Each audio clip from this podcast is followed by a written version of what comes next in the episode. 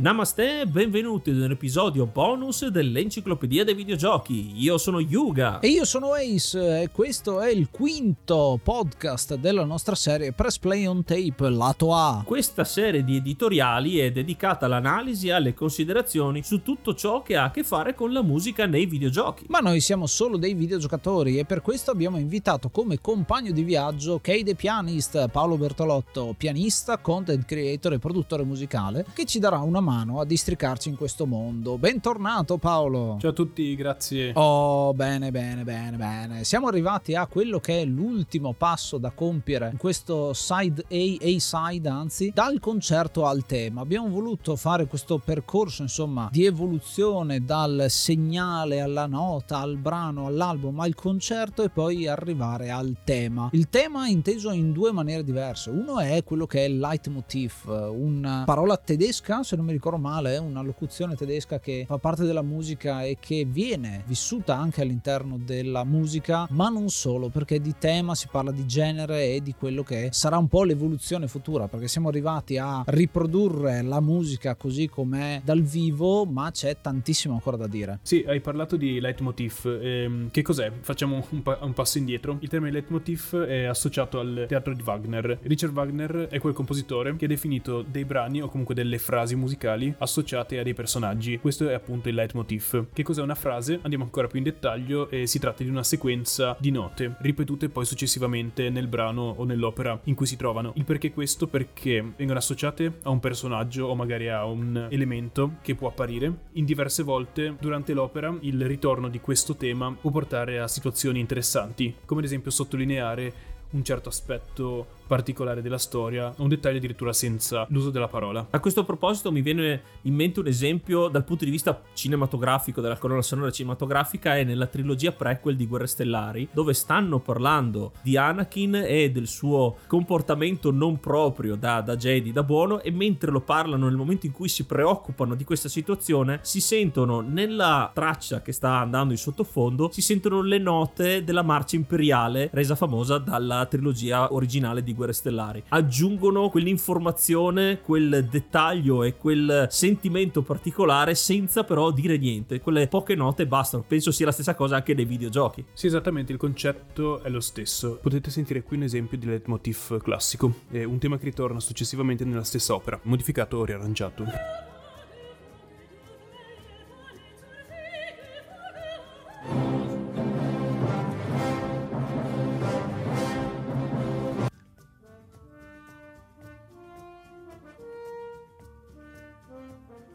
Ecco, questo era un esempio classico di leitmotiv, uno che mi ha stupito tantissimo, che deriva da un documentario che ho visto sulla creazione proprio della colonna sonora, è di Risk of Rain, un altro gioco roguelike che ha una colonna sonora fatta da Chris Christodoulou, che è un compositore di Sparta in Grecia, e lui ha proprio usato alcune note che poi va a ripetere in ogni singolo brano di tutta quanta la colonna sonora. Una colonna sonora dove ha spaziato tra chiptune ma anche con strumenti moderni, quindi si ricollega un po' a tutto quello che abbiamo visto finora sulla commistione di da una parte la tecnologia, da una parte lo strumento reale, eccetera, eccetera. Una colonna sonora che sicuramente vi faremo ascoltare qualche brano qua e là, ma se sentite quelle note specifiche, come sono messe, veramente è una frase che si ripete dappertutto, nonostante poi le canzoni siano completamente una diversa dall'altra.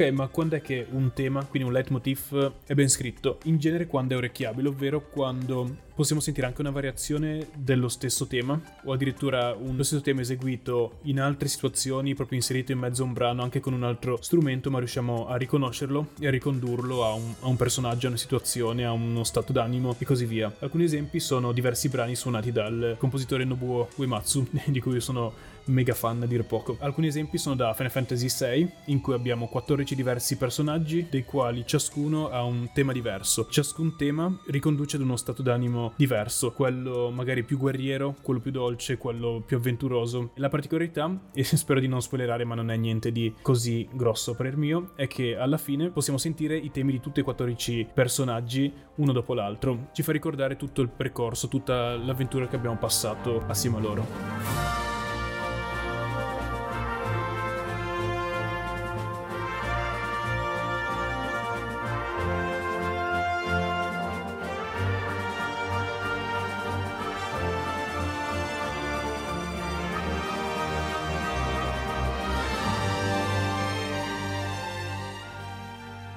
Altri esempi, sempre da Final Fantasy VII in questo caso, è il tema di Erif, che possiamo sentire adesso.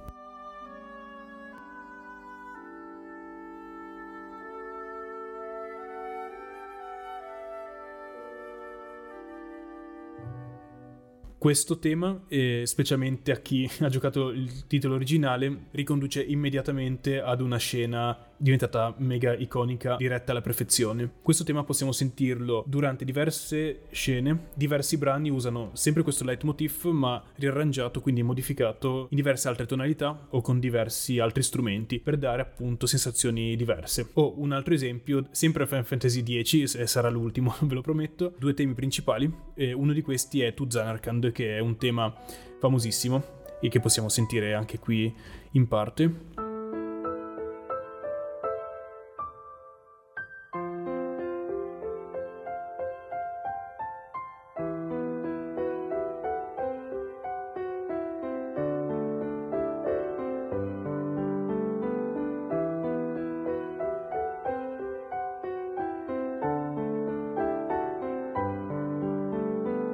Questo tema simboleggia il viaggio, quindi questo pellegrinaggio che hanno i diversi protagonisti per arrivare alla loro destinazione. Quindi un metodo di comunicazione molto intimo e molto tecnico per, come detto anche prima, dare informazioni, indurre stati d'animo e far capire alcune parti della storia e anche proprio che personaggi in particolare hanno l'attenzione in quel momento. Questo tipo di creazione ormai, come abbiamo anche citato anche negli scorsi episodi, si discosta pochissimo, anzi è quasi ormai alla, al pari delle grandi colonne sonore del cinema, perché anche con la maggior disponibilità dei giochi AAA, ormai la potenza che hanno i videogiochi e il mondo dei videogiochi permette anche di avere questo tipo di media potenziato per arrivare proprio a pari livello e quindi non hanno nulla da invidiare alle storiche colonne sonore che abbiamo citato, anche quelle di Morricone nel cinema, nei videogiochi. Sì, esattamente, e possiamo accostare appunto la musica in genere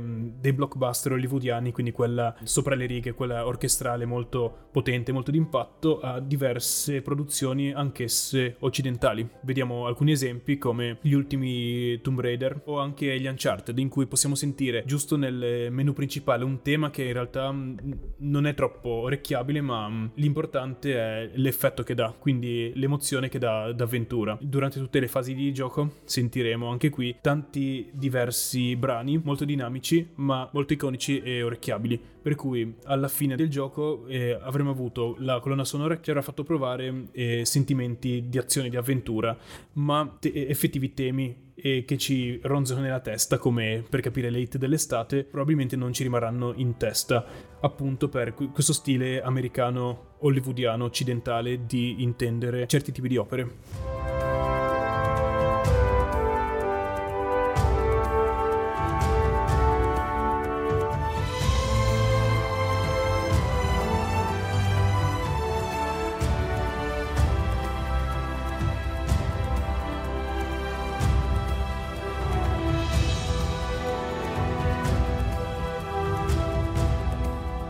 Questo stile di composizione occidentale si contrappone con quello classico giapponese degli storici JRPG. Siccome nei titoli storici la musica era molto molto presente, in loop anche per molto tempo, l'importante è che queste musiche non fossero ripetitive alla noia, per cui ehm, fossero veramente orecchiabili e, e ci rimanessero in testa il più possibile. Per cui a differenza della musica occidentale, quella dei titoli giapponesi JRPG e presenta più leitmotiv associati a diversi personaggi che entreranno nel nostro party o a città o a posti che visiteremo durante la nostra avventura. Sì, hai qualche esempio così capiamo meglio un po' ascoltando un po' di musica? Brani dei JRPG tra i più famosi in assoluto e abbiamo ad esempio la saga di Dragon Quest e ovviamente beh, Final Fantasy di cui ne ho parlato tantissimo. Invece altre colonne sonore invece occidentali con musica più che sottolinea l'azione o la situazione in cui ci troviamo sono ad esempio Assassin's Creed o ad esempio eh, i vari Max Payne che hanno un'ambientazione mm-hmm. noir. Poi ad esempio anche Zelda che è un prodotto giapponese, ma tante delle, del fantasy in realtà è più verso l'occidentale. Però effettivamente è un tema che sentiamo in tutti i giochi, continuamente rivisto, rivisitato. E il bello, secondo me, di Zelda, ritorniamo un po' indietro a parlare anche di quello che abbiamo parlato in precedenza, è il fatto che ogni versione denota la console in cui c'è quel gioco. Quindi quando senti qualcosa del NES, quando senti qualcosa del Super Nintendo, del Game Boy Advance, Advance, del DS, pian pianino c'è qualche stile leggermente diverso, proprio tecnico, fino poi ad arrivare all'apoteosi del, della, della, Switch, insomma, che fa tutto quanto super figo, moderno, ma poi c'è anche, eh, ad esempio, parlando di Breath of the Wild, il fatto che la musica lì è molto più aperta a sottolineare il fatto che è un open world eh, il gioco alla fine quindi il uh, comunicare senza le parole con la musica. La musica esprime il fatto che deve esserci questa apertura molto molto ampia, ecco, al, di ampio respiro nel gioco, non trovi Paolo? Sì, esattamente, e tantissimi brani della saga di Legend of Zelda, ma come tantissimi altri, e li possiamo trovare dentro la saga di Super Smash Bros. La particolarità di questo titolo, di questo picchiaduro unico nel suo genere, è il fatto di essere una vera e propria antologia o enciclopedia e delle più, memor- eh, delle più, memorabili colonne sonore di Nintendo. La colonna sonora, tra l'altro, dell'ultimo Super Smash Bros. supera le 30 ore di musica e comprende tantissimi temi, eh, dalle saghe ad esempio di Mario, Animal Crossing, Fire Emblem, Street Fighter, Final Fantasy, Xenoblade, Kingdom Hearts, Castlevania, Pokémon, Star Fox, Metroid, Persona 5 e tantissime altre.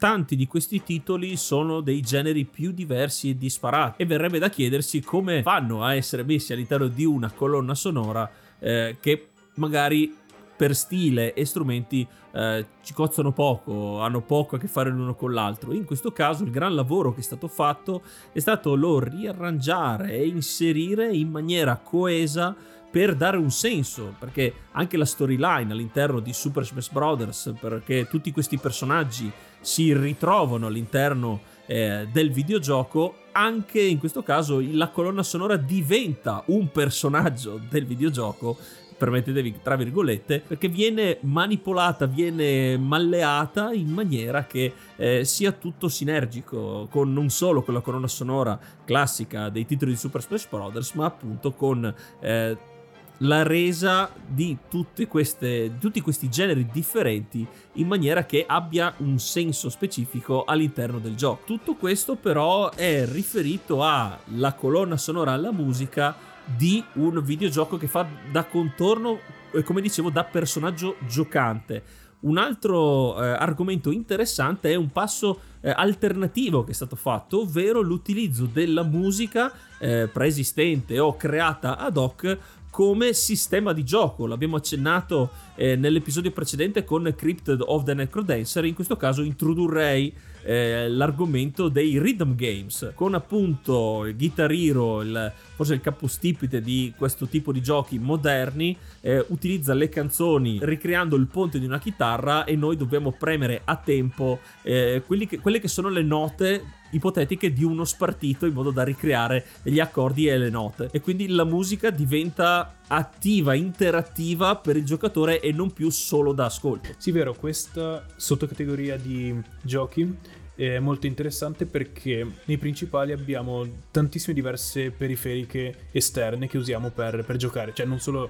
la tastiera, ma gli esempi più famosi sono ad esempio appunto Guitar Hero come dicevi tu Yuga, ma anche DDR. Si tratta di un gioco con il famoso tappetino o magari una plancia di, di metallo con le frecce e una sbarra dove aggrapparsi e dove effettivamente ballare premendo quattro tasti.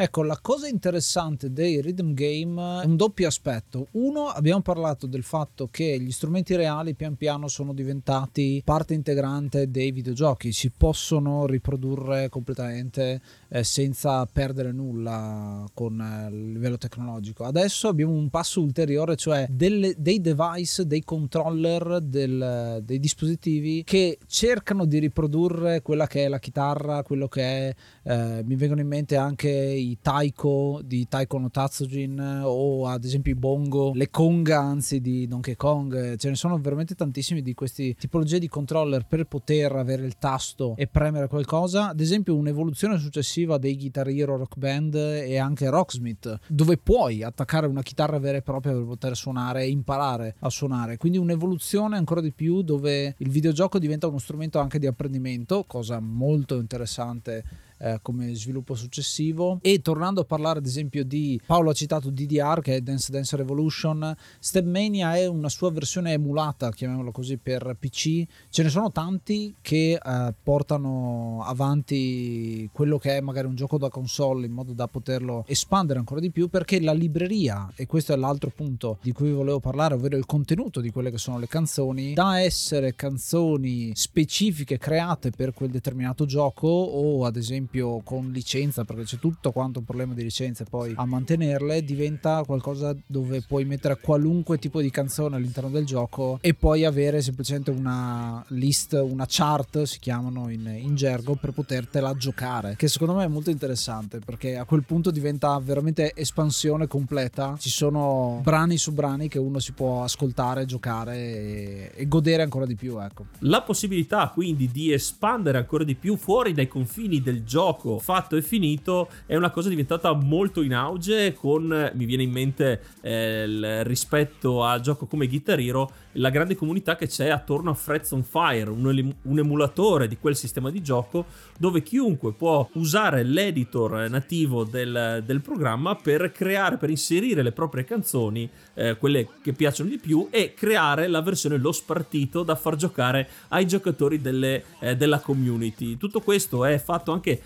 per altri giochi, ci sono addirittura anche versioni mobile, quindi davvero è una cosa che ha preso molto piede eh, negli anni e ha fatto la fortuna anche eh, di content creator che suonano e si mettono a disposizione di questi creatori di canzoni di difficoltà magari sempre maggiori in modo molto accattivante, giusto Paolo? Sì, assolutamente. E, ehm, e, esiste tra l'altro il canale Silva Gunner che è estremamente prolifico e su questo canale vengono caricati anche 100 video al giorno e non è ovviamente una persona ma è una comunità comunità di persone dietro. La particolarità dei brani videoludici e non che caricano è quello di usare le librerie di cui parlavamo negli episodi precedenti, iconici per certe console, modificare e riarrangiare i brani inserendo magari anche canzoni pop all'interno, ma, ma mantenendo lo stile di quel gioco in particolare. Attenzione perché i brani che caricano hanno esattamente il nome del gioco da cui è tratto e il nome del brano. Per cui a volte volete sentire in particolare un brano, vi capita quello di Silva Gunner e sentite che ne so, un brano dei cartoons mixato a una colonna sonora Nintendo, quindi fate attenzione. Sì, bellissimo questo modo di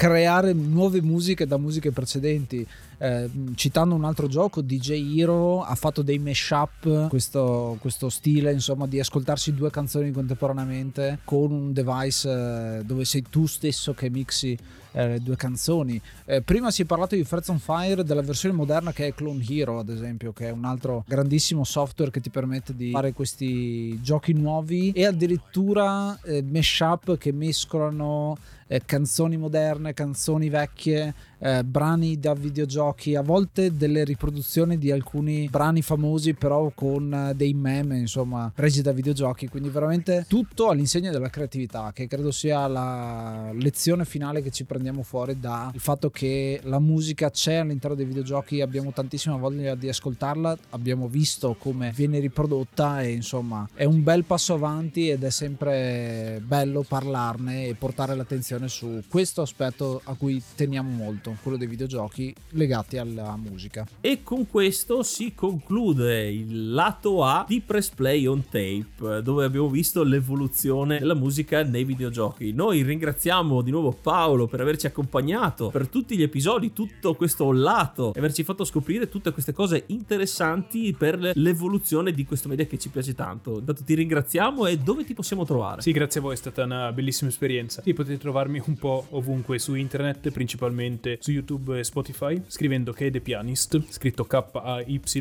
T-H-E Pianist, e, potete, e, e qui potete trovare letteralmente centinaia di colonne sonore che ho suonato per conto mio anche in collaborazione con tanti altri musicisti su internet, e tratti da colonne sonore di videogiochi, di film, di serie, cartoni, anime e così via. Quindi come sempre troverete il link nella descrizione dell'episodio, noi ci salutiamo appunto con questo lato A in attesa del lato B, di cui non vi diciamo ancora niente, ma arriverà prima o poi, statene certi.